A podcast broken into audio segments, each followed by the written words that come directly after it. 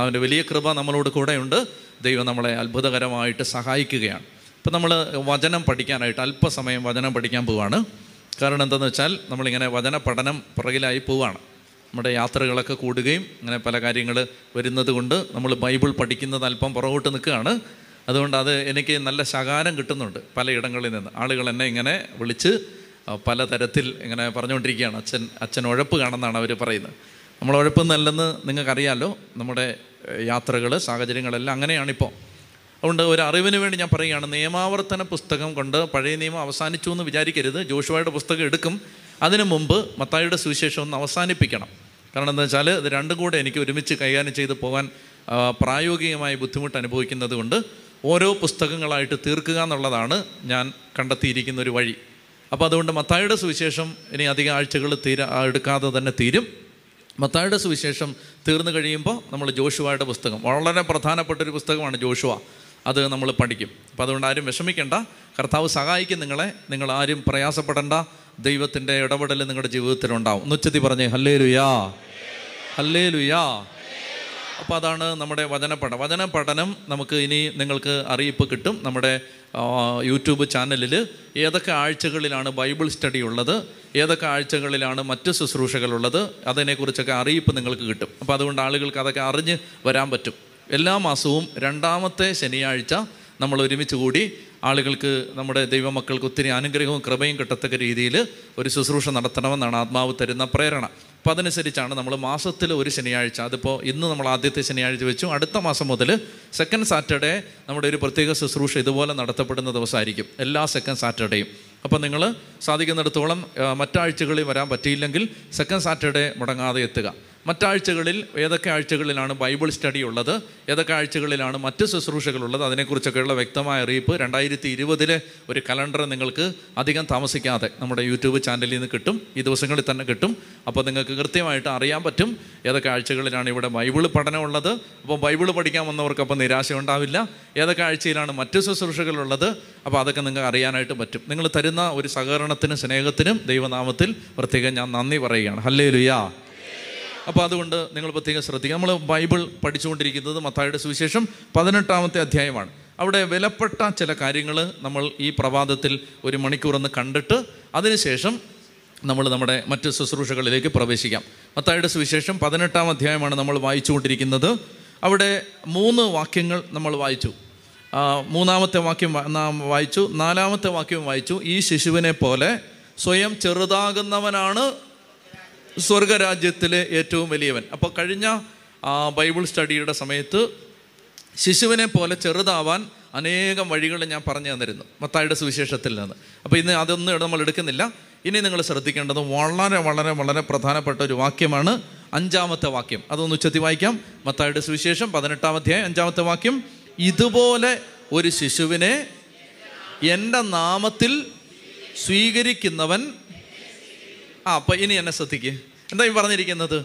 ഇതുപോലെ ഒരു ശിശുവിനെ എന്റെ നാമത്തിൽ സ്വീകരിക്കുന്നവൻ എന്നെ സ്വീകരിക്കുന്നു. ഒരു കുഞ്ഞിനെ സ്വീകരിക്കുന്നവൻ യേശുവിനെ സ്വീകരിക്കുന്നു. ഈ പറഞ്ഞതിന്റെ അർത്ഥം എന്താണ്? ഒരു കുഞ്ഞിനെ നിങ്ങൾ യേസ് എന്ന് പറഞ്ഞ് നിങ്ങളുടെ കുടുംബത്തിലേക്ക് വാങ്ങിക്കുമ്പോൾ നിങ്ങൾ ആരെ ആ കുടുംബത്തിലേക്ക് സ്വീകരിക്കുന്നു? യേശുവിനെ. ഉറക്കെ പറഞ്ഞേ ഹാലലുയാ. അതുകൊണ്ട് ഇത് പ്രത്യേകം ശ്രദ്ധിക്കണം. ഈ കാലഘട്ടത്തിൽ സാത്താൻ വിതച്ചിരിക്കുന്ന വലിയൊരു നുണ ഇതാണ്. അതായത് കുറച്ച് കുട്ടികളാണെങ്കിൽ വലിയ സന്തോഷം എന്നുള്ളതാണ് ആളുകളുടെ ഒരു മുദ്രാവാക്യം. നാം ഒന്ന് നമുക്കൊന്ന്. അരയാണെങ്കിൽ സന്തോഷമായനെ അര ഒരു അര കുഞ്ഞിനെ കിട്ടാൻ വല്ല വഴിയുണ്ടോ എന്ന് അന്വേഷിച്ച് നടക്കുകയാണ് അപ്പോൾ ഈ പ്രശ്നം എന്താണെന്ന് വെച്ചാൽ കുട്ടികളുണ്ടാവുന്നത് ഒരു ബാധ്യതയാണെന്ന് ചിന്തിക്കുന്നതാണ് ലോകത്തിന്റെ അരൂപി. ഇപ്പം എനിക്ക് ഞാൻ കാണുന്ന ഏറ്റവും വലിയ സന്തോഷം എന്താണെന്ന് വെച്ചാൽ ഞാൻ ഓർക്കുന്നുണ്ട് വർഷങ്ങൾക്ക് മുമ്പ് കുവൈറ്റിൽ ഒരു ഏഴെട്ട് കൊല്ലം മുമ്പാണ് കുവൈറ്റിൽ ഒരു ശുശ്രൂഷ നടത്തുന്ന സമയത്ത് അന്ന് ഞാൻ പ്രസംഗിച്ചത് കൂടുതൽ മക്കളുണ്ടായാൽ കൂടുതൽ അനുഗ്രഹം. ഇതിനെക്കുറിച്ചാണ് പ്രസംഗിച്ചത്. അപ്പോൾ ആ പ്രസംഗം കഴിഞ്ഞോട് ഒത്തിരി പേർക്ക് അത് ഇഷ്ടപ്പെട്ടില്ല. അന്ന് ഞാൻ ഏഴെട്ട് കൊല്ലങ്ങൾക്ക് മുമ്പാണ്. ഒത്തിരി പേർക്ക് അത് സന്തോഷമായില്ല അവർ ഇങ്ങനെ പറഞ്ഞു കൂടുതൽ കുട്ടികളുണ്ടാവുന്നത് ബാധ്യതയല്ലേ? ഇപ്പം ഞാനന്ന് പ്രസംഗിച്ചത് സന്താന പുഷ്ടിയുള്ളവരായിട്ട് പെരുകണം. അതിനെക്കുറിച്ചാണ് പ്രസംഗിച്ചത്.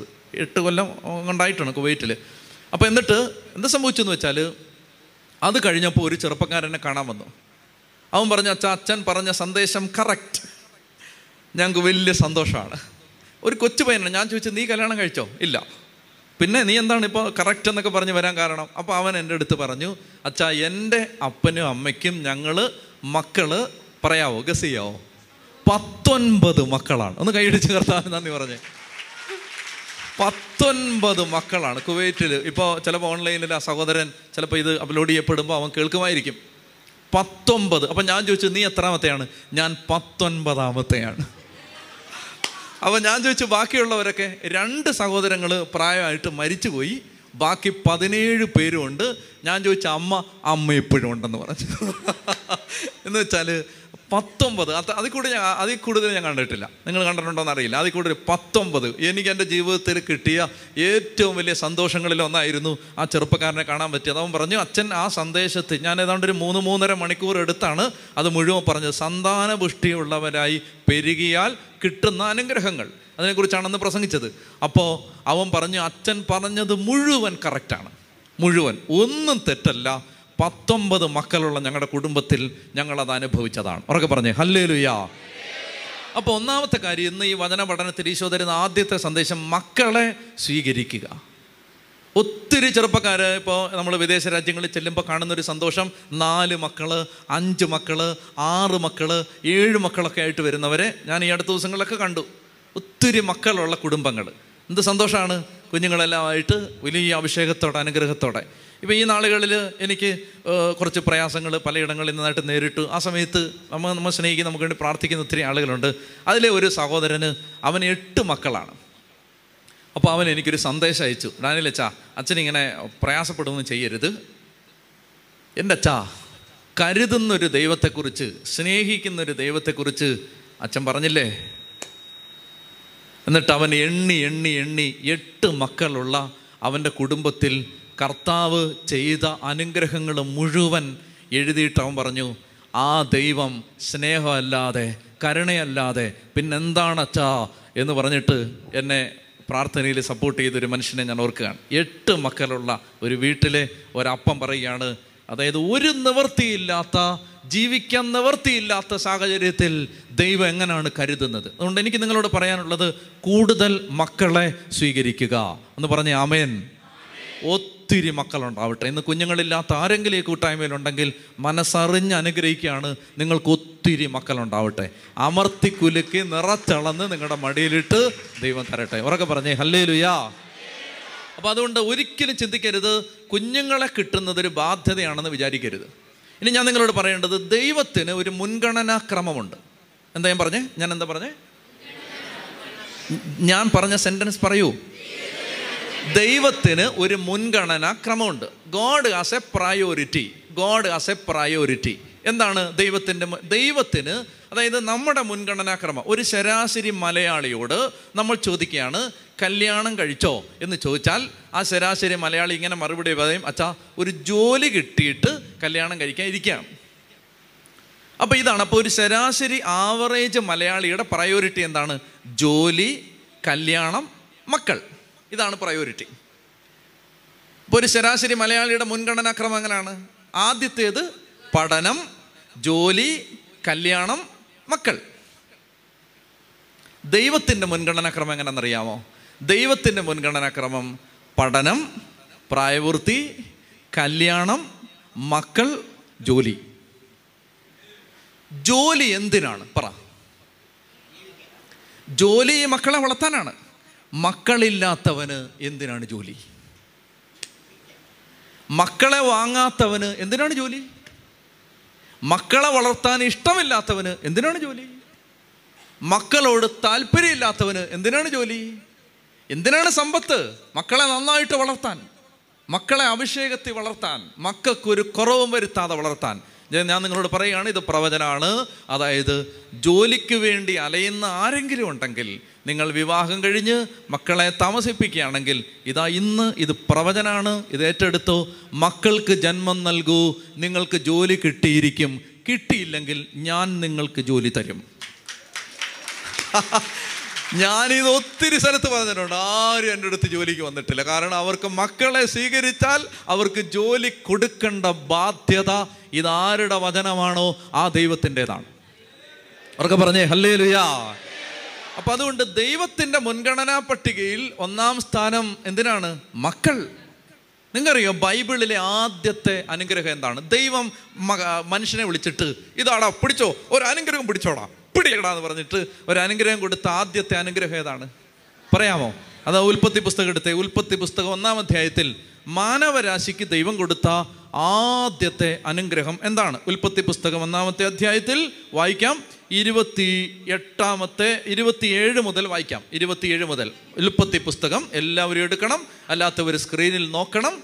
വെറുതെ ആരും ഇരിക്കരുത്. വചന ഉറക്ക വായിക്കണം. വായിച്ച് ഉൽപ്പത്തി പുസ്തകം ഒന്നാം അധ്യായം ഇരുപത്തിയേഴ് ഇരുപത്തെട്ടും. അങ്ങനെ ഉറക്ക വായിച്ച്.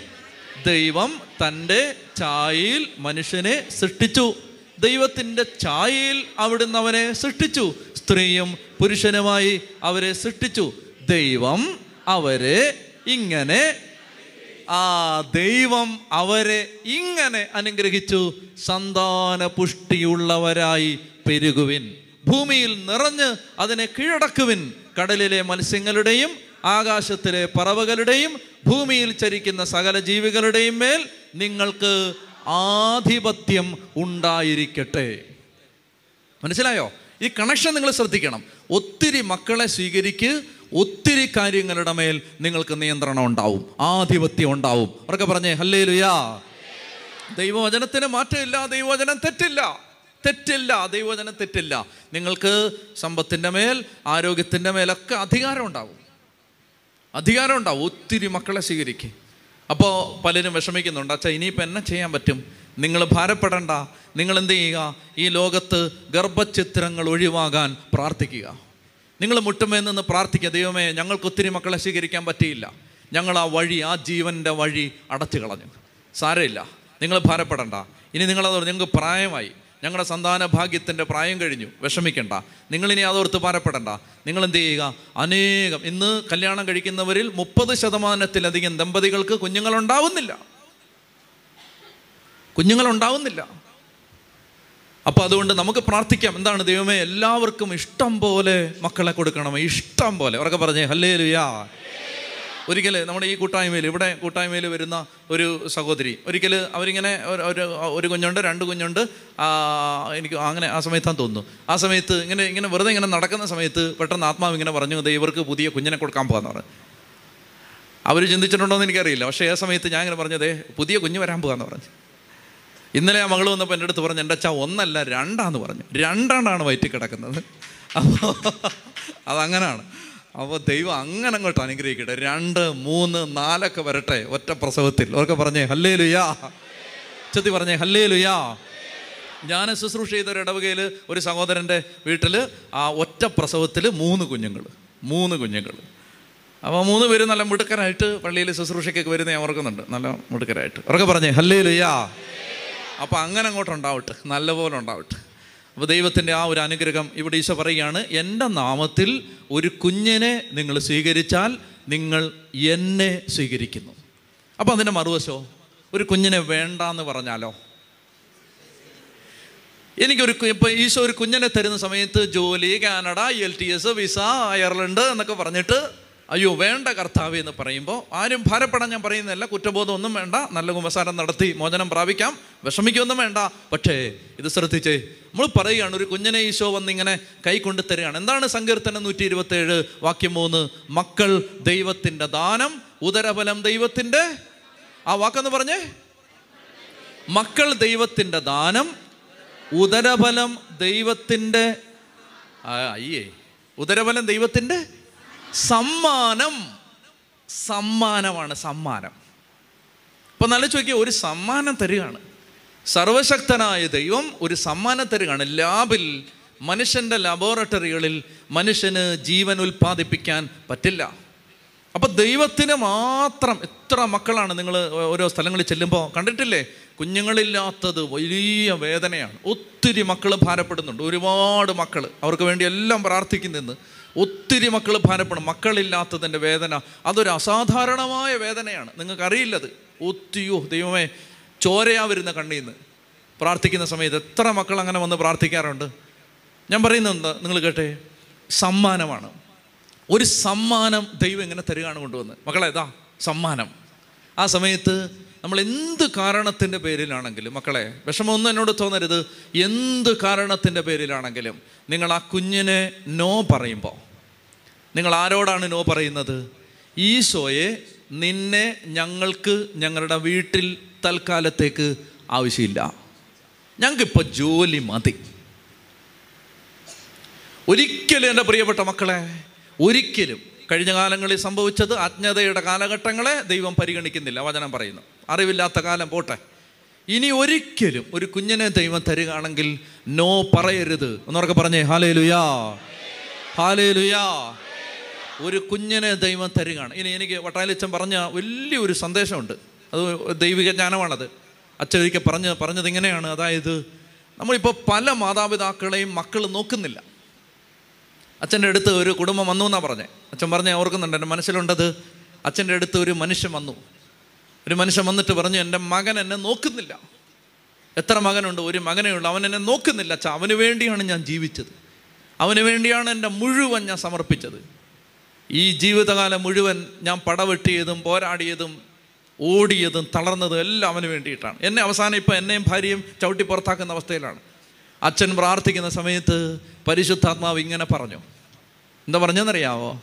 അതായത് ഈ മാതാപിതാക്കളെ നോക്കേണ്ടത് ഈ മകനല്ല. അപ്പം അച്ഛന് സംശയമാണ് ഈ മകനല്ലെങ്കിൽ പിന്നെ ഒറ്റ മകനേ ഉള്ളൂ. പരിശുദ്ധാമ പറയാണ് ഇവനെ നോക്കണ്ട മകന് ഇവർ ജന്മം കൊടുത്തിട്ടില്ല. ഇവരെ നോക്കണ്ട മകൻ ഇവർ ജന്മം കൊടുത്തിട്ടില്ലെന്ന്. എന്നിട്ട് അത് വളരെ വലിയ ജ്ഞാനമാണത്. എന്തെന്നറിയാമോ? അതായത് എല്ലാ മക്കൾക്കും മാതാപിതാക്കളെ നോക്കാനുള്ള കൃപയില്ല. എല്ലാ മക്കൾക്കും ഇല്ല. ഇപ്പം അച്ഛനാവാൻ വിളി കിട്ടിയ ഒരുത്തിന് സിസ്റ്ററാവാൻ വിളി കിട്ടിയ ഒരാൾക്ക് സമർപ്പണ ജീവിതം നയിക്കുന്ന ഒരാൾക്ക് മാതാപിതാക്കളെ പരിചരിക്കാനും അവരെ നോക്കാനും അവരുടെ രോഗക്കടക്കെ അങ്ങനെയുള്ള സാധനമൊന്നും ഇല്ല അവർക്ക്. അവർക്ക് അങ്ങനെയുള്ള ഗിഫ്റ്റ് ഇല്ല. എന്നാൽ കുടുംബജീവിതം നയിക്കുന്ന മാതാപിതാ എനിക്കറിയാം ഒത്തിരി ചില ആളുകൾ എനിക്കറിയാം അപ്പനെ അമ്മയും അങ്ങനെ അതുപോലെ കരുതുന്ന ആളുകളുണ്ട്. അവർക്കൊരു കൃപയുണ്ട്. അങ്ങനെ ഒരു കൃപയുള്ള കുഞ്ഞിനെ നിന്റെ ഉദരത്തിൽ ദൈവം വെച്ചിട്ടുണ്ട്. ചിലപ്പോൾ നമ്മൾ എന്ത് ചെയ്യും? നോ പറയും. നോ പറഞ്ഞിട്ട് ആ കുഞ്ഞിന്റെ വഴി തടയും. ആരും ഭാരപ്പെടുത്താനല്ല ഞാനിത് പറയുന്നത്. വിഷമിക്കൊന്നും വേണ്ട. എന്ത് തെറ്റ് ജീവിതത്തിൽ വന്നാലും അനുതപിക്കുക തിരിച്ചറിയുക കുമ്പസാരിക്കുക അവിടുന്ന് ദൈവം വളർത്തിക്കൊള്ളും. ഉറക്കെ പറഞ്ഞേ ഹല്ലേ ലുയാ അതുകൊണ്ട് ഇതൊന്നും ആരെയും ഭാരപ്പെടുത്താൻ പറയുന്നല്ല പറയുമ്പോൾ വചനം പഠിപ്പിക്കുമ്പോൾ ഇത് പറയാതിരിക്കാൻ പറ്റില്ല. ഇതിനകത്ത് വെള്ളം ചേർക്കാനും പറ്റില്ല. അതുകൊണ്ടാണ്. അപ്പോൾ ഇത് ശ്രദ്ധിച്ച് ഒരു കുഞ്ഞിനെ കർത്താവ് തന്നാൽ നോ പറയരുത്. അത് സ്വീകരിച്ചോ? പറ ആമയും പറ. അപ്പോൾ ഇത് നിങ്ങൾക്ക് നിങ്ങൾ വാർദ്ധക്യത്തിലായി. ഇവിടെ ഇരിക്കുന്ന പല അമ്മച്ചിമാരും പല അപ്പച്ചമാരും ചിന്തിക്കുന്നു ഞങ്ങൾക്ക് എന്ത് ചെയ്യാൻ പറ്റും? കുഞ്ഞുങ്ങളോട് ഇത് പറഞ്ഞു കൊടുക്കുക. ഒരു കാരണവശാലും അബോർഷൻ കുടുംബങ്ങളിൽ പ്രൊമോട്ട് ചെയ്യരുത്.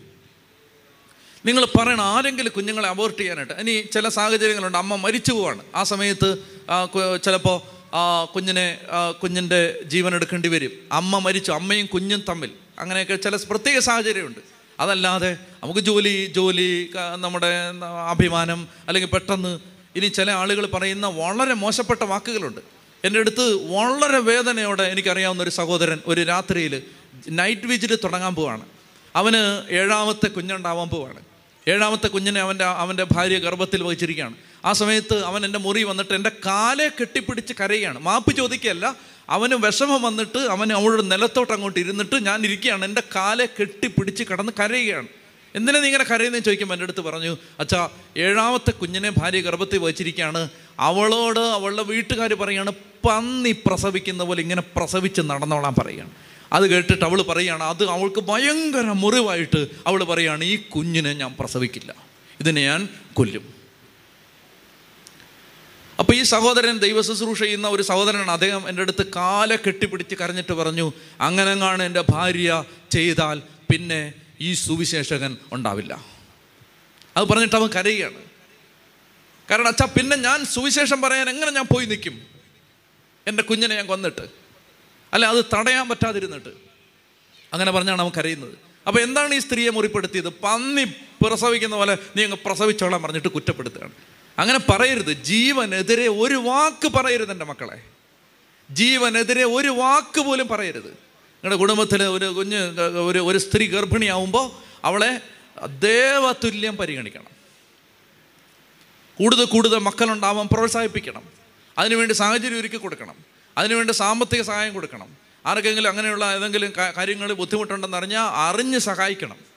ചെത്തി പറഞ്ഞേ ഹാലേ ലുയാ ഒരു ജീവൻ വരാൻ തടയരുത്. ഒരു ജീവൻ വരാൻ. ചിലപ്പോൾ ആ ജീവനിൽ നിന്നായിരിക്കും. വിൻസെന്റ് ഫെറർ എന്ന് പറയുന്ന ഒരു വിശുദ്ധൻ മുപ്പത്തിരണ്ട് പേരെ ഉയർപ്പിച്ച വിശുദ്ധനാണ്. മുപ്പത്തിരണ്ട് പേരെ. ആ വിശുദ്ധൻ ആ അമ്മ ഗർഭചിത്രം ചെയ്തിരുന്നെങ്കിൽ ആ വിശുദ്ധൻ ഉണ്ടാവുമോ ഉണ്ടാവില്ല. ആ അമ്മ അത് വേണ്ടാന്ന് വെച്ചിരുന്നെങ്കിൽ ആ വിശുദ്ധൻ ഉണ്ടാവില്ല ഈ ലോകത്തെ മാറ്റിമറിക്കേണ്ട ഒരു ജന്മം വരേണ്ടത് ചിലപ്പോൾ നമ്മൾ എടുക്കുന്ന ഒരു തീരുമാനത്തിന്റെ വെളിച്ചത്തിലാണ്. ഒന്ന് വലതുകരമേരത്തവർക്ക് പറഞ്ഞേ ഹല്ലേ ലുയാ ഒന്ന് ഒന്ന് വേഗം എഴുന്നേറ്റേ വേഗം എഴുന്നേറ്റേ. മക്കൾക്ക് വേണ്ടി എല്ലാം പ്രാർത്ഥിക്കാം ഇപ്പം ഗർഭത്തിലെ കുഞ്ഞുങ്ങൾക്ക് വേണ്ടി പ്രാർത്ഥിക്കാം.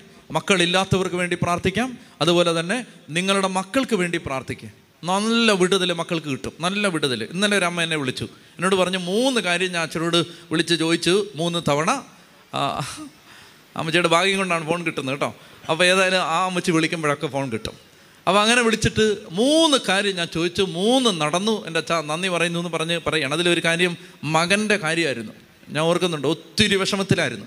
മകനൊരു ഒരിക്കലും പറ്റാത്ത രക്ഷപ്പെടാൻ പറ്റില്ലെന്ന് തോന്നി ഒരു ഊരാക്കുടുക്കിനകത്ത് പോയിപ്പെട്ടിരിക്കുകയായിരുന്നു. ഇന്നലെ വിളിച്ചാണ്. വിളിച്ചിട്ട് പറഞ്ഞു എല്ലാം ശരിയായി. അച്ഛാ എല്ലാം ശരിയായി. ഭർത്താവിന്റെ മകനെ വീണ്ടെടുത്തു. ഇവിടെ ഇരിക്കുന്ന എത്രയോ പേരുടെ ജീവിതത്തിൽ അങ്ങനെ ഒരു കഥ പറയാനുണ്ട്. മക്കളെ ദൈവം രക്ഷിച്ചു തന്നു. ഇനി അതല്ല ഇപ്പോൾ മക്കൾ ഒരു അടിമത്തത്തിലാണ്. വിഷമിക്കരുത് നിങ്ങളുടെ മക്കളെ ദൈവം രക്ഷിക്കും. അതിന് തന്റെ ഇടമുള്ളവനെയാണ് നമ്മൾ ദൈവം എന്ന് വിളിക്കുന്നത്. നിങ്ങളുടെ മക്കളെ ദൈവം രക്ഷിച്ച് തരും. വിഷമിക്കണ്ട. നിങ്ങളുടെ കുഞ്ഞുങ്ങൾക്ക് എന്തെങ്കിലും പ്രശ്നമുണ്ടെങ്കിൽ വിഷമിക്കണ്ട. ഞാൻ ഈ കഴിഞ്ഞ ആഴ്ച ചെറിയനാട് ചെന്ന സമയത്ത് ഒരു മാസം മുമ്പാണ് അവിടെ ചെന്ന സമയത്ത് ഒരു ഒരു പത്ത് പതിനെട്ട് വയസ്സുള്ള ഒരു മകനെയും കൊണ്ട് ഒരമ്മ വന്നു. അപ്പോൾ ഞാൻ ആദർശിച്ചിന് കാണിച്ചു കൊടുത്തു.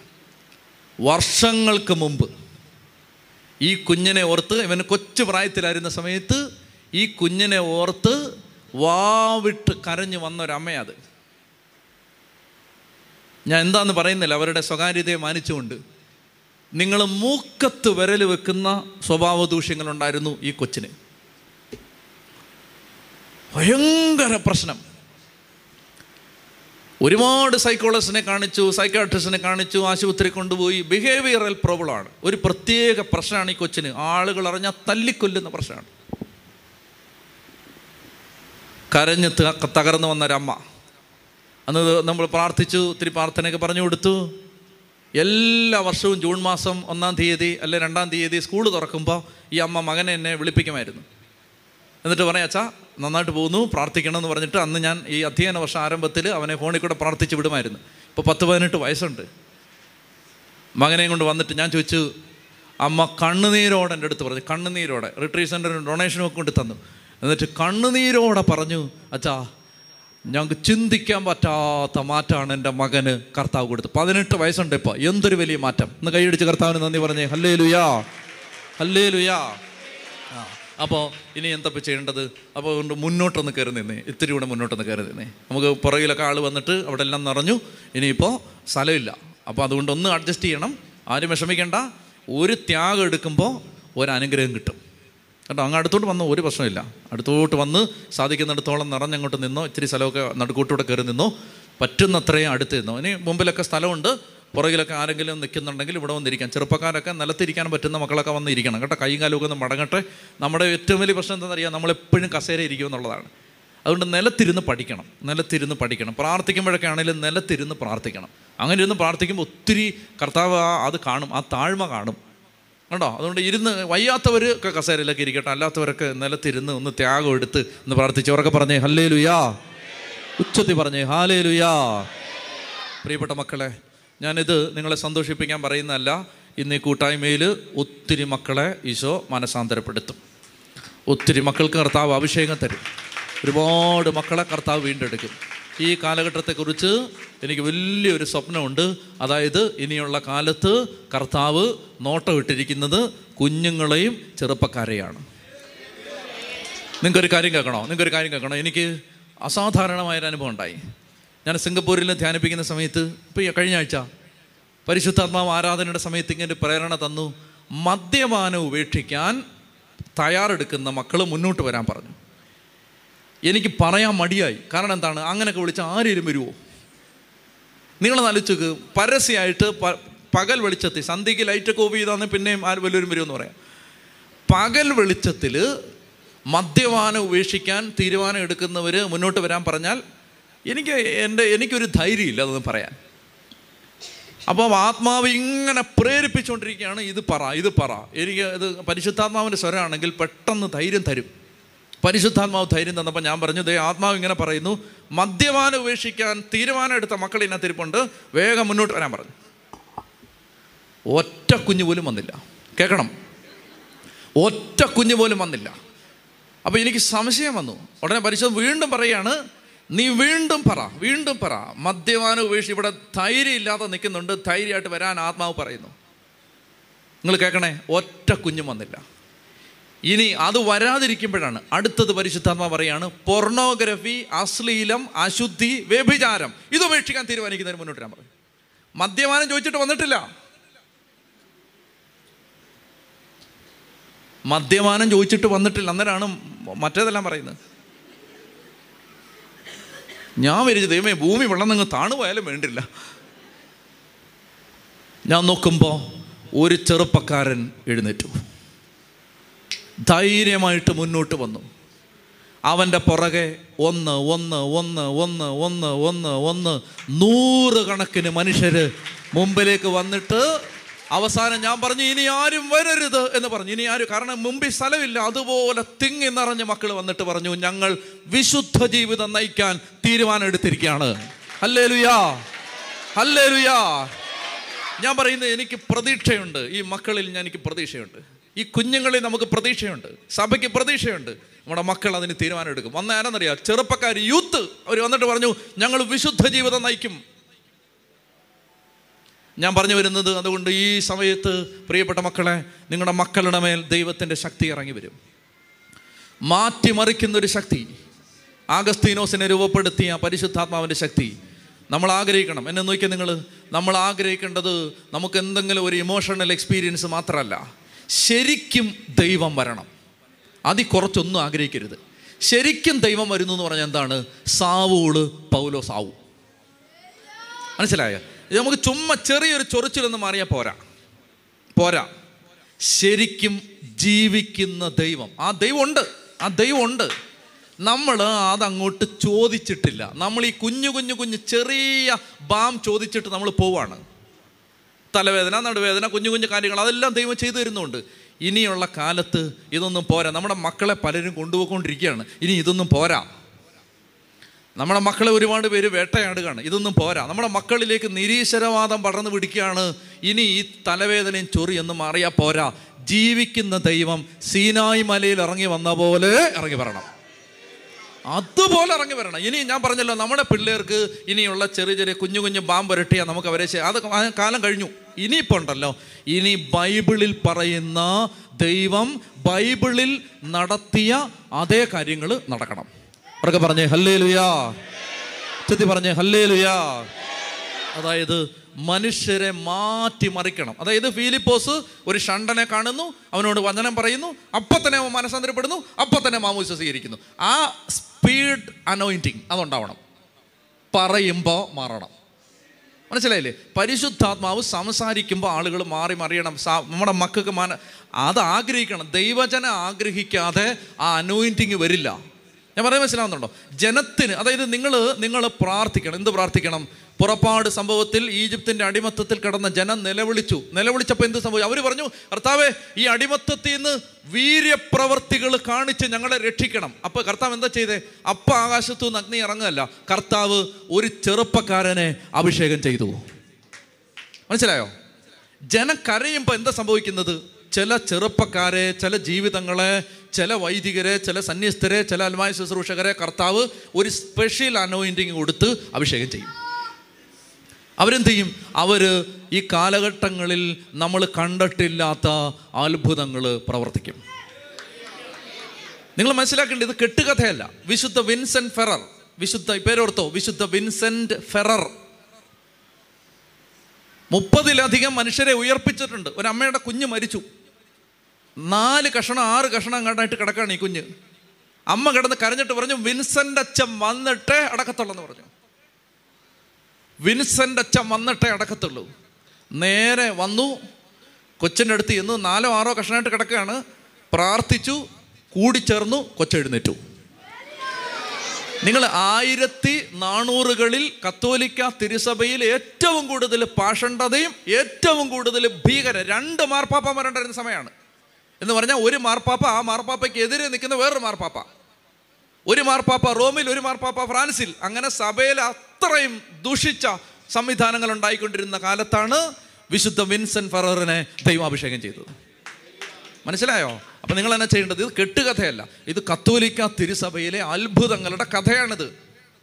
ഒരു യഹൂദൻ ഒരു യഹൂദൻ വന്നിട്ട് ക്രിസ്ത്യാനികളെല്ലാം കൂടെ കൂടിയിരിക്കുന്ന ഒരു പള്ളിയിലേക്ക് വന്നിട്ട് അവരോട് ബഹളം ഉണ്ടാക്കുകയാണ് പ്രശ്നം ഉണ്ടാക്കുകയാണ് ഭയങ്കര വഴക്ക്. അപ്പോൾ ആ സമയത്ത് വിശുദ്ധ വിൻസൻ ഫെറർ വന്നു. അദ്ദേഹം വന്നിട്ട് ഈ ഇദ്ദേഹത്തോട് സംസാരിച്ചു. സംസാരിച്ചിട്ട് പറഞ്ഞു എന്റെ പുറകെ വരാൻ പറഞ്ഞു. ഇറങ്ങി വന്നപ്പോൾ മേളിൽ നിന്ന് ഒരു പലക കഷണം വന്ന് ഇയാളുടെ മേളിൽ വീണ് ഇയാൾ അങ്ങ് മരിച്ചുപോയി. നമ്മുടെ ആളുകൾ എന്ത് പറയും? അതുകൊണ്ട് ക്രിസ്ത്യാനികളെ പീഡിപ്പിച്ചവന് കിട്ടിയ കണ്ടില്ലേ എന്ന് പറഞ്ഞിട്ട് ആളുകൾ അത് ചർച്ചയാക്കിയപ്പോൾ വിൻസൻ ഫെറർ അവിടെ മുട്ടുകുത്തിയിട്ട് പ്രാർത്ഥിച്ചു കർത്താവെ ഇപ്പോൾ ഈ മനുഷ്യനെ ഉയർപ്പിക്കണം. അവിടെ നിന്ന് പ്രാർത്ഥിച്ചു. ആ സെക്കൻഡിൽ ആ മനുഷ്യൻ ജീവനിലേക്ക് തിരിച്ചു വന്നു. എഴുന്നേറ്റ് നിന്നിട്ട് ആ യഹൂദം പറഞ്ഞു ഒറ്റ ദൈവമുള്ളൂ അവന്റെ പേര് യേശു ക്രിസ്തു എന്നാണെന്ന് പറഞ്ഞു. ഞാൻ പറയുന്നത് മനസ്സിലാവുന്നുണ്ടോ? അതായത് ഇത് കെട്ടുകഥയല്ല ഇത് കെട്ടുകഥയല്ല. മഞ്ഞപ്പത്രങ്ങൾ പടച്ചുവിടുന്ന കെട്ടുകഥയല്ല. രണ്ടായിരം വർഷത്തെ തിരുസഭയുടെ ചരിത്രത്തിൽ മനുഷ്യന് സങ്കല്പിക്കാൻ പറ്റാത്ത അത്ഭുതങ്ങൾ ചെയ്ത വിശുദ്ധരുണ്ടായിരുന്നു. എന്റെ ചോദ്യം ഇതാണ് രണ്ടായിരത്തി ഇരുപതിൽ എന്തുകൊണ്ട് അത് നടക്കില്ല? അതാണ് എന്റെ ചോദ്യം. എന്തുകൊണ്ട് നടക്കില്ല? അതുകൊണ്ട് ഞാൻ പറയുന്നത് കുഞ്ഞു കുഞ്ഞു കാര്യങ്ങൾ ഇനി ചോദിച്ചുകൊണ്ടിരിക്കില്ല. ആ കാലം കഴിഞ്ഞു. നമ്മളെ മക്കളെ കൊണ്ടുപോയിക്കൊണ്ടിരിക്കുകയാണ് സാത്താൻ. ആ കാലം കഴിഞ്ഞു. ഇനി വേണ്ട എന്താണ്? ഇനി ശരിക്കും തീ ഇറങ്ങണം. ശരിക്കും തീ. ശരിക്കും തീ. ആഗ്രഹിക്ക് നമ്മുടെ ഒരു കഴിവ് കൊണ്ടല്ല ദൈവത്തിന്റെ കരുണ കൊണ്ടാണ്. പക്ഷെ ആഗ്രഹിക്കുക കർത്താവേ ഞങ്ങൾക്ക് വേണ്ടത് കുറച്ച് ഞങ്ങൾ കുറച്ച് കുറച്ച് ഇമോഷണൽ എക്സ്പീരിയൻസ് ഉണ്ടായി. ഞങ്ങൾക്ക് അങ്ങനെ അങ്ങനെ ഉണ്ടായി അങ്ങനെ ഉണ്ടായി. നല്ലതാണത്. അത് വേണ്ടെന്നല്ല. അതൊക്കെ ഉണ്ടാവണം. അതൊന്നും പോരാന്ന് ഞാൻ പറയുന്നത് ആ ആ ലെവലിൽ കിടക്കരുത്. കയറി വാ. കർത്താവിനോട് പറയേണ്ടതാണ് നീ ജീവിക്കുന്ന ദൈവമാണെങ്കിൽ ഇന്ന് ഇവിടെ നേരിട്ട് ഇറങ്ങി വരണം. അത് അവിശ്വാസത്തിന്റെ ചോദ്യമല്ല. അത് തന്റെ ഇടത്തോട് ചോദിക്കണം അപ്പ നീ വരണമെന്ന് പറയണം. ഞാൻ പറയുന്ന മനസ്സിലാകുന്ന പ്രിയപ്പെട്ട മക്കളെ ഇത് ആഗ്രഹിക്കും നമ്മുടെ കുഞ്ഞുങ്ങൾ നശിച്ചു പോകരുത് കുഞ്ഞുങ്ങളൊക്കെ അഭിഷേകം പ്രാപിക്കട്ടെ. ഒത്തിരി അഭിഷേകം. എനിക്ക് ഒത്തിരി സന്തോഷമുണ്ട്. ഒത്തിരി മക്കൾ വചനം പഠിക്കുന്നു. കൊച്ചു കുഞ്ഞുങ്ങൾ വചനം കാണാതെ പഠിക്കുന്നു. അവർ ഒത്തിരി കാര്യങ്ങളിൽ കർത്താവിനെ ചേർന്ന് വളരുന്നു. സന്തോഷമാണ്. നമ്മുടെ മക്കളെല്ലാം അങ്ങനെ ആവട്ടെ. തീ പിടിക്കണം. ഒരു കൊച്ചു കുഞ്ഞ് അങ്ങോട്ട് ചെന്നിട്ട് എനിക്കറിയാവുന്ന എന്റെ ഒരു കൂട്ടുകാരന്റെ മകൻ. അവന്റെ ചിറി ഇടിച്ചിട്ട് ഇവിടെ ഇടിച്ചിട്ട് മുറിഞ്ഞ് വീർത്ത് അടുത്ത ദിവസം ജർമ്മനിക്ക് പോവാണ്. ജർമ്മനിക്ക് പോകുന്ന സമയത്ത് ഇതും വെച്ചോണ്ട് എങ്ങനെ പോകും? വലിയൊരു മീറ്റിങ്ങിന് പോവാണ്. ഇതിങ്ങനെ ഇടിച്ച് ചതഞ്ഞിരിക്കുകയാണ്. അങ്ങനെ വിഷമിച്ച് വന്ന് കിടക്കുന്ന സമയത്ത് മൂന്നര വയസ്സുള്ള ഇവന്റെ കൊച്ചു വന്നിട്ട് അടുത്ത് വന്നിട്ട് കൈ ഇങ്ങനെ ഇവിടോട്ട് വെച്ചിട്ട് അവന്റെ ഭാഷയിൽ ബളാബള ബുൾബുളാണ്ടൊക്കെ പറഞ്ഞു. എന്റെ സുഹൃത്ത് എന്റെ അടുത്ത് പറഞ്ഞത് രാവിലെ എഴുന്നേൽക്കുമ്പോൾ ഒരു പാട് പോലും ഇല്ലാതെ ഇത് മുഴുവൻ കരിഞ്ഞു വരും എന്ന് പറഞ്ഞാൽ നമ്മുടെ കൊച്ചു കൈക്കുഞ്ഞുങ്ങൾ കൈവച്ച് പ്രാർത്ഥിച്ചാൽ അഭിഷേകം നടക്കണം. അത്രയ്ക്ക് ദൈവശക്തി നമ്മുടെ മേൽ ദൈവം തന്നിട്ടുണ്ട്. ഞാനതാ പറയുന്നത്. അത് ആഗ്രഹിക്കുക ചെറിയ ചെറിയ കാര്യങ്ങൾക്ക് വേണ്ടി ആഗ്രഹിച്ചിരിക്കാതെ ദൈവമേ ജീവനുള്ള ദൈവമേ എന്ന് ആഗ്രഹിച്ച് കണ്ണടച്ചേ കരങ്ങൾ സ്വർഗത്തിലേക്ക് ഉയർത്തിക്കേ. സകല മക്കളുടെ മേലും ഈശോയെ ഞങ്ങൾ സ്വീകരിച്ച ഞങ്ങൾ സ്വീകരിക്കാത്ത ദൈവമേ ഞങ്ങളുടെ ജീവിതത്തിൽ നിന്ന് നഷ്ടപ്പെട്ടു പോയ ഞങ്ങളുടെ ജീവിതത്തിൽ ഞങ്ങൾ വളർത്തിക്കൊണ്ടിരിക്കുന്ന മക്കളുടെ മേൽ വലിയ അഭിഷേകത്തിന്റെ ശക്തി ഇറങ്ങാൻ ആഗ്രഹത്തോടെ സ്തുതിക്കട്ടെ. ഹാലലുയ ഹാലലുയ ഹാലലുയ ഹാലലുയ ഹാലലുയ ഹാലലുയ ഹാലലുയ ഹാലലുയ നാവിനെ വിട്ടുകൊടുത്ത് പ്രാർത്ഥിക്കും. ഈശോയെ പരിശുദ്ധാത്മാവിന്റെ ശക്തി കൊണ്ട് ഈ കൂട്ടായ്മ മുഴുവൻ നിറയണമേ. വിശ്വാസം ഇപ്പോൾ ഈ കൂട്ടായ്മയ്ക്ക് നൽകണമേ. സംശയിക്കുന്ന മനസ്സുകളിൽ ആത്മാവ് ഇപ്പോൾ ഇടപെടണമേ. സന്ദേഹികളുടെ ഹൃദയങ്ങളിൽ ആത്മാവിന്റെ ശക്തി ഇടപെടണമേ. ദൈവശക്തി കൊണ്ട് ഈ മക്കളെ നിറക്കണമേ. ആത്മാവിന്റെ അഭിഷേകം കൊണ്ട് നിറക്കണമേ. കർത്താവേ അത്ഭുതങ്ങളും അടയാളങ്ങളും ഈ കാലഘട്ടങ്ങളിൽ ഈ മക്കളുടെ മേൽ അങ്ങ് അയക്കണമേ. കൃപ കൊണ്ട് ഈ മക്കളെ ഇപ്പോൾ നിറക്കണമേ ഉച്ചത്തിൽ വിളിക്കുന്നു ഈശോയേ.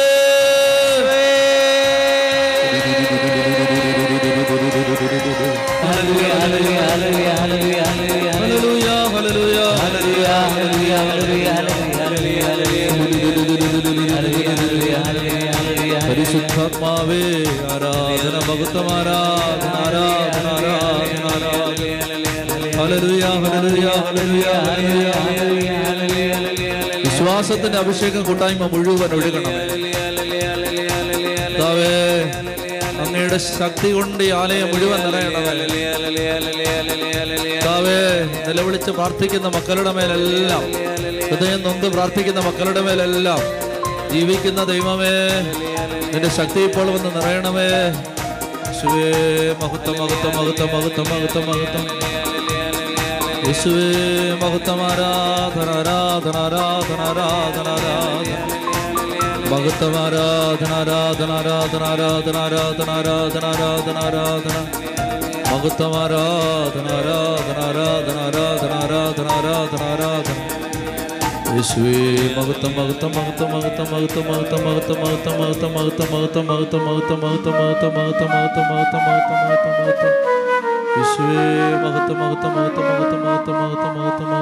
വെറും നിന്നാലും ഞാൻ തൃപ്തനാകില്ല.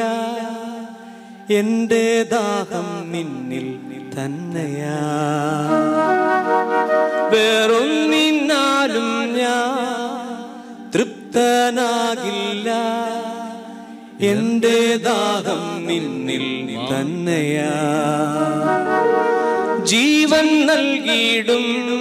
ജീവന്റെ അപ്പം നീ. ദാഹം തീർക്കും ജീവനദിയേ. ജീവൻ നൽകിയിടും. ജീവന്റെ അപ്പം നീ. ദാഹം തീർക്കും ജീവനദിയേ. സ്നേഹിക്കുന്നേ സ്നേഹിക്കുന്നേ. സ്നേഹിക്കുന്നേ യേശുവേ സ്നേഹിക്കുന്നേ സ്നേഹിക്കുന്നേ സ്നേഹിക്കുന്നേ യേശുവേ രണ്ട് കരങ്ങൾ സ്വർഗത്തിലേക്ക് ഉയർത്തി. ഈശോയോടുള്ള വലിയ സ്നേഹം ഈ കൂട്ടായ്മ മുഴുവൻ നിറയാൻ ആഗ്രഹിച്ചു സ്തുതിച്ചേ. ഹല്ലേലൂയ, hallelujah, hallelujah, hallelujah, hallelujah, hallelujah, hallelujah,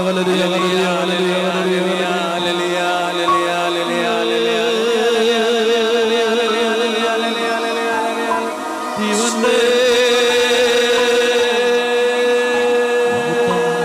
ആരാധന, ആരാധന, ആരാധന, ആരാധന മഹത്വം ആരാധന ആരാധന, ആരാധന. ഹല്ലേലൂയ, കരങ്ങൾ അടിച്ച് കർത്താവിനെ മഹത്വപ്പെടുത്തിക്കേ. ഹല്ലേ ലുയ്യ ഹല്ലേ ഹല്ലേലൂയ ഹല്ലേലൂയ ഹല്ലേലൂയ ഹല്ലേലൂയ ആമേൻ. ശാന്തമായിട്ടിരുന്നേ ശാന്തമായിട്ട് സാധിക്കുന്നിടത്തോളം അടുത്ത് സ്വസ്ഥമായിട്ടൊക്കെ ഇരുന്നേ. ഒന്നുറക്കെ പറഞ്ഞേ ഹല്ലേ ലുയ്യ വലിയ വലിയ വലിയ കാര്യങ്ങൾക്ക് വേണ്ടി ആഗ്രഹിച്ച് പ്രാർത്ഥിക്കുക. നമ്മൾ ഇനി അതിനേക്കാൾ കൂടി പ്രധാനപ്പെട്ട മറ്റൊരു കാര്യം ഈ വചന ഭാഗത്തു നിന്നോട് മനസ്സിലാക്കിയാൽ നമുക്ക് ആ വചന പഠനം അവിടെ അവസാനിപ്പിക്കാൻ പറ്റും. അപ്പോൾ അതൊന്ന് വേഗം വായിക്കണം വേഗം വായിക്കണം. ഒത്തിരി ഒത്തിരി പ്രധാനപ്പെട്ട വാക്യങ്ങളാണ്. മത്തായിയുടെ സുവിശേഷം പതിനെട്ടാമത്തെ അധ്യായത്തിൽ ഇനി വായിക്കേണ്ടത് ആറ് മുതലുള്ള വാക്യങ്ങൾ ഉച്ചത്തിൽ വായിക്കാമോ? മത്തായിയുടെ സുവിശേഷം പതിനെട്ടാം അധ്യായം ആറ് മുതലുള്ള വാക്യങ്ങൾ. വേഗം വായിച്ചേ. എന്നിൽ വിശ്വസിക്കുന്ന ഈ ചെറിയവരിൽ ഒരുവന് ദുഷ്പ്രേരണ നൽകുന്നവൻ ആരായാലും അവന് കൂടുതൽ നല്ലത് കഴുത്തിൽ ഒരു വലിയ തിരികല്ല് കെട്ടി കടലിന്റെ ആഴത്തിൽ താഴ്ത്തപ്പെടുകയായിരിക്കും. പ്രലോഭനങ്ങൾ നിമിത്തം ലോകത്തിന് ദുരിതം. പ്രലോഭനങ്ങൾ ഉണ്ടാകേണ്ടതാണ്. എന്നാൽ പ്രലോഭന ഹേതുവാകുന്നവന് ദുരിതം. നിന്റെ കൈയോ കാലോ നിനക്ക് പാപഹേതുവാകുന്നെങ്കിൽ അത് വെട്ടി എറിഞ്ഞു കളയുക ഇരു കൈകളും ഇരു കാലുകളും ഉള്ളവനായി നിത്യാഗ്നിയിൽ എറിയപ്പെടുന്നതിനേക്കാൾ നല്ലത് അംഗഹീനനോ മുടന്തനോ ആയി ജീവനിലേക്ക് പ്രവേശിക്കുന്നതാണ്. നിന്റെ കണ്ണ് നിനക്ക് ദുഷ്പ്രേരണയ്ക്ക് കാരണമാകുന്നെങ്കിൽ അത് ചൂഴ്ന്നെടുത്ത് എറിഞ്ഞു കളയുക. ഇരു കണ്ണുകളോടുകൂടെ നരകാഗ്നിയിൽ എറിയപ്പെടുന്നതിനേക്കാൾ നല്ലത് ഒരു കണ്ണുള്ളവനായി ജീവനിലേക്ക് ശ്രദ്ധിക്കുക. ഇത് ഉപമയാണ്. അല്ലാതെ കൈവെട്ടാനും കാലുവെട്ടാനും അല്ല ഇത് പറയുന്നത്. നാളെ മുതൽ കൈയാണ് ദുഷ്പ്രേരണ. അതുകൊണ്ട് കൈവെട്ടി കളയാന്ന് ചിന്തിക്കരുത്. കൈവെട്ടരുത് ഇത് ഉപമയാണ്. ഒരു ഗുരുവെന്ന നിലയിൽ ഒരു പ്രബോധകൻ എന്ന നിലയിൽ ഈശോ ഉപമകളിലൂടെ സംസാരിക്കുകയാണ്. എന്താണ് ഇവിടുത്തെ വിഷയം? വിഷയം ഇതാണ് ഈ ചെറിയവരിൽ ഒരുവന് ദുഷ്പ്രേരണയ്ക്ക് കാരണമാകരുത് സ്കാൻഡലാവരുത്. ഇത് വളരെ പ്രധാനപ്പെട്ട എന്റെ പൊന്നു മക്കളെ ജീവിതത്തിൽ ഒത്തിരി ഒത്തിരി ഒത്തിരി ദുരിതങ്ങൾ മാറിപ്പോവാൻ ഇത് സഹായിക്കും. നന്നായിട്ട് ശ്രദ്ധിച്ച്. അതായത് ഈ പറഞ്ഞുകൊണ്ടിരിക്കുന്ന ആരെക്കുറിച്ചാണ് കുട്ടികളെക്കുറിച്ചാണ് അല്ലേ? കുട്ടിയെ സ്വീകരിക്കും. ഇതുപോലൊരു കുഞ്ഞിനെ എന്റെ നാമത്തെ സ്വീകരിക്കുന്നവൻ എന്നെ സ്വീകരിക്കുന്നു. കുഞ്ഞുങ്ങളെപ്പോലെ ആവാനാണ് ഈ പറയുന്നത്. എന്ന് വന്നാൽ വളർച്ചയില്ലാത്തവർ ചെറിയവർ വളർന്നുകൊണ്ടിരിക്കുന്നവർ അവർക്ക് ഉതപ്പിന് കാരണമാകരുത്. എന്താ ഈ പറയുന്ന വാക്യം ശ്രദ്ധിച്ചേ? എന്നെ കേട്ടാൽ മതി. എന്നിൽ വിശ്വസിക്കുന്ന ഈ ചെറിയവന്. അതായത് നമ്മുടെ ജീവിതത്തിൽ ദുർമാതൃക ദുർമാതൃക സ്കാൻഡൽ ആന്റി വിറ്റ്നസിങ് അത് നമ്മൾ ആർക്കെങ്കിലും കൊടുത്താൽ അങ്ങനെ കൊടുക്കുന്നവർക്ക് എന്താണ് ഈശോ പറയുന്നത്? അവന്റെ കഴുത്തിൽ തിരികല്ല്. തിരികല്ല് കണ്ടിട്ടുണ്ടോ ആരേലും? ആ വീഡിയോ ഉടനെ ആ തിരികല്ല് കണ്ടിട്ടുണ്ടോ? തിരികല്ല്? എന്നെ നോക്കി ഇപ്പോൾ ഞാൻ വരുമ്പോൾ ഞാൻ പറയാം. തിരികല്ല് ഇപ്പോൾ ഇങ്ങോട്ട് നോക്കിയോ. ഇപ്പോൾ ഇങ്ങോട്ട് നോക്കിയോ? തിരികല്ല് കണ്ടിട്ടുണ്ടോ? നമ്മൾ കാണുന്നത് അതായത് ഈ അരി പൊടിക്കുന്ന ഒരു സാധനമാണത്. നമ്മൾ കണ്ടിട്ടുള്ളത് ഞാൻ പറഞ്ഞിട്ട് വേണം ചെയ്യാവും. അത് ഒന്ന് എടുത്തു വെച്ചിരിക്കുക. ഇങ്ങോട്ട് നോക്കിയേ നമ്മൾ ഈ കണ്ടിട്ട് ഈ ഈ അരി പൊടിക്കുന്ന സാധനം കണ്ടിട്ടുണ്ടോ? ഈ വീട്ടിലൊക്കെ മില്ലല്ല? ആ ഒലക്ക. ആ ആ ഒലക്കയാണോ? അതിന്റെ താഴെയുള്ള ഒര കല്ല് ആണോ? ഏ? ഉരൽ ഉരൽ. ആ ഉരൽ. അത് കണ്ടിട്ടുണ്ടല്ലോ. അതുപോലെ സാധനമാണ് ഈ തിരികല്ല്. എന്താണെന്ന് വെച്ചാൽ ഇതിനകത്ത് ഈ അരിയോ ധാന്യങ്ങളോ ഒക്കെ ഇട്ടിട്ട് അത് പൊടിക്കാൻ വേണ്ടി അതിനകത്ത് ഭയങ്കര നീളമുള്ള വലിയ കല്ല് കൊണ്ടോ മരം കൊണ്ടോ ഒക്കെ കട്ടിയുള്ള എന്തെങ്കിലും കൊണ്ടോ ഇരുമ്പ് കൊണ്ടോ ഒക്കെ ഉണ്ടാക്കിയ ഒരു സാധനം അതിങ്ങനെ തിരിക്കണം. അത് തിരിച്ചാലേ ഇത് പൊടിയൂ. അപ്പോൾ അത് മനുഷ്യരെ കൊണ്ട് തിരിക്കാൻ പറ്റില്ല. വലിയ തിരികല്ലാണ്. അത് മനുഷ്യരെ കൊണ്ട് തിരിക്കാൻ പറ്റാത്തതുകൊണ്ട് കഴുതകളെ കെട്ടി ഇങ്ങനെ കറക്കിപ്പിക്കും. കഴുതകളെ ഇങ്ങനെ നടത്തിച്ച് അതിങ്ങനെ കറങ്ങും. ഇനി ഏറ്റവും വലിയ കുറ്റവാളികൾക്ക് ക്രിമിനലുകൾക്ക് കൊടുക്കുന്ന ശിക്ഷ കഴുതകളെ മാറ്റിയിട്ട് ഇവരെ അവിടെ നിർത്തി ഇവരുടെ കഴുത്തിൽ ഇത് കെട്ടിയിട്ട് അവരെ ഇങ്ങനെ കറക്കിപ്പിക്കും. എന്ന് പറഞ്ഞാൽ ആ സമൂഹത്തിലെ ഏറ്റവും വലിയ കുറ്റവാളിക്ക് കൊടുക്കുന്ന ശിക്ഷയാണ്. ഇനി കർത്താവ് എന്താ പറയുന്നത്? അങ്ങനെ കറക്കിപ്പിക്കുമെന്നല്ല. ആ തിരികല്ലെടുത്ത് ഇവന്റെ കഴുത്തെ കെട്ടിയിട്ട് കറങ്ങാൻ വിടുകയല്ല ഇവനെ എടുത്ത് കടലിലിടാൻ. എന്ന് പറഞ്ഞാൽ ഇവൻ ഒരിക്കലും ഇനി പൊങ്ങി വരാൻ പാടില്ല. ഈശോ തന്നെയാണ് ഈ പറയുന്നത് സംശയം തോന്നും. പക്ഷേ ഈശോ തന്നെയാണ് പറയുന്നത്. അത്രയ്ക്ക് അത്രയ്ക്ക് ദൈവവചനം വിലക്കിയിട്ടുള്ള കാര്യമാണ് സ്കാൻഡൽ കൊടുക്കുക ദുർമാതൃക കൊടുക്കുക എന്നുള്ളത്. എന്റെ പ്രിയപ്പെട്ട മക്കളെ എല്ലാവരും ഒന്ന് ശ്രദ്ധിക്കണം എല്ലാവരും. വീട്ടിൽ നമുക്ക് ആന്റി വിറ്റ്നസിങ് ആവാം. വീട്ടിൽ ഇപ്പോൾ ഉദാഹരണത്തിന് സ്കൂളിൽ സമയത്ത് പോകാൻ നിർബന്ധിക്കുന്നു ഓഫീസിൽ സമയത്ത് പോകുന്നു കല്യാണത്തിന് സമയത്തിന് പോകുന്നു പിക്നിക്കിന് സമയത്തിന് പോകുന്നു പള്ളിയിൽ എല്ലാ ദിവസവും താമസിച്ചു വരുന്ന ഒരപ്പൻ ആ വീട്ടിലെ കുട്ടികൾക്ക് ചെറിയവർക്ക് ഉതപ്പാവുകയാണ്. ആ അപ്പനെ കുറിച്ച് ഈശോ പറയുന്നു നിനക്ക് നല്ലത് ഒരു തിരികല്ലെടുത്ത് കഴുത്തെ കെട്ടി കടലിന്റെ ആഴത്തിലേക്ക് പോന്നാണ്. മനസ്സിലാകുന്നുണ്ട് ഇപ്പൊ ഗൗരവം? പള്ളി വന്നിട്ട് പുറത്ത് വന്ന് നിൽക്കുകയാണ്. നല്ല വില കൂടിയ കാറി വന്നിട്ട് ദാരിദ്ര്യമുള്ള കാലത്തെല്ലാം ഫ്രണ്ടി വന്ന് നിൽക്കുമായിരുന്നു. നല്ല ആഢ്യത്വവും സമ്പത്തും പണമെല്ലാം ഉണ്ടായ സമയത്ത് പിന്നെ വന്നു കഴിഞ്ഞാൽ പകുതി സമയമാകുമ്പോഴേ വരൂ വെളി വന്ന് നിൽക്കും. അപ്പോൾ കുട്ടികളുണ്ട്. കുട്ടികളുടെ പ്രത്യേകത എന്താ? They are watching over everything and everyone watching over അവരിങ്ങനെ നോക്കിക്കൊണ്ടിരിക്കുകയാണ്. അങ്ങനെ നോക്കുമ്പോൾ ഇവൻ ഇടയ്ക്കിടയ്ക്ക് തിരിഞ്ഞു നോക്കും. തിരിഞ്ഞു നോക്കുമ്പോൾ ഏറ്റവും കാശുള്ളവൻ വെളി നിൽക്കുകയാണ്. അപ്പോൾ അവൻ ചിന്തിക്കും ഗതികെട്ടവന്മാരും നിവൃത്തിയില്ലാത്തവന്മാരും ഗതികേട് പിടിച്ചവന്മാരും എല്ലാം പള്ളിക്കകത്ത് നിൽക്കണം. കാശുണ്ടായാൽ പുറത്ത് നിൽക്കണം. അങ്ങനെ ആജീവനാന്തം അവന്റെ ജീവിതത്തിൽ അവൻ അനുവർത്തിക്കാൻ പോകുന്ന ഒരു ദുർമാതൃകയ്ക്ക് കാരണമാക്കിയ ഈ വലിയ കാറെ വന്നവനോട് ഈശോ പറയുന്നത് നിനക്ക് നല്ലത് ഒരു തിരികല്ല് കെട്ടി അറബിക്കടലിലേക്ക് അങ്ങ് താണു പോകുന്നതാണ് ശംഖുമുഖത്ത് എന്നിട്ട് ഒരു കല്ല് കെട്ടി അങ്ങ് താന്നു വെക്കും ഈശോയാണ് ഈ പറയുന്നത്. അതുകൊണ്ട് എന്റെ പ്രിയപ്പെട്ട മക്കളെ ഇത് ശരിക്കും പറഞ്ഞാൽ നമുക്ക് എനിക്ക് എനിക്ക് ഇത് വായിച്ചപ്പോൾ തന്നെ ഞെട്ടലും പേടിയൊക്കെ വന്നു. ഞാൻ പോയി നന്നായിട്ടൊന്ന് കുമ്പസാരിച്ചു. ഇനി ഒന്നും പരിഹാരമൊക്കെ. അതായത് നല്ല ചോദിക്കുക എനിക്ക് പേടി വരികയാണ്. നമ്മുടെ വായിൽ നിന്നാണ് അറിയാതൊരു വാക്ക് വീണിട്ട് വല്ലോന് സ്കാൻഡലായാൽ കർത്താവ് പറയാണ് നല്ലത് നീ പോയി കടലിൽ പോയി താന്നോളാൻ. ഒന്ന് ഉച്ചത്തിൽ പറഞ്ഞേ ഹാലേ ലുയാ ഹാലേ ലുയാ അതുകൊണ്ടാണ് പോലീസിലെ പറയുന്നുണ്ട് ഒത്തിരി പേര് പ്രബോധകരാകാൻ തുനിയരുത് അവർക്ക് കൂടുതൽ ശിക്ഷ കിട്ടുമെന്നാണ് പറയുന്നത്. കാരണം ഈ പറയുന്നൊക്കെ കേട്ടിട്ട് വല്ലവനും വേറെ വല്ലതൊക്കെ തിരിച്ച് മനസ്സിലാക്കിയിട്ട് അവനൊക്കെ പോയി നശിച്ചു പോയാൽ നിനക്ക് നല്ലത് കടലിന്റെ ആഴത്തിലേക്ക് പോകുന്നതാണ്. അതുകൊണ്ട് ദുർമാതൃക നൽകാതിരിക്കാൻ ശ്രദ്ധിക്കണം. അതിന് പകരം എന്ത് ചെയ്യണം? നല്ല മാതൃക കൊടുക്കണം. മക്കൾക്ക് സമൂഹത്തിലുള്ളവർക്ക് നമ്മളെ കണ്ടിട്ട് നല്ല മാതൃക കൊടുക്കണം. നല്ല മാതൃക. എന്റെ ഒരു സുഹൃത്ത് ഒരു ഒരു നഗരത്തിലെ ദേവാലയത്തിലെ കപ്യാരെക്കുറിച്ച് എന്റെ അടുത്ത് പറഞ്ഞു. കപ്യാരെക്കുറിച്ച്.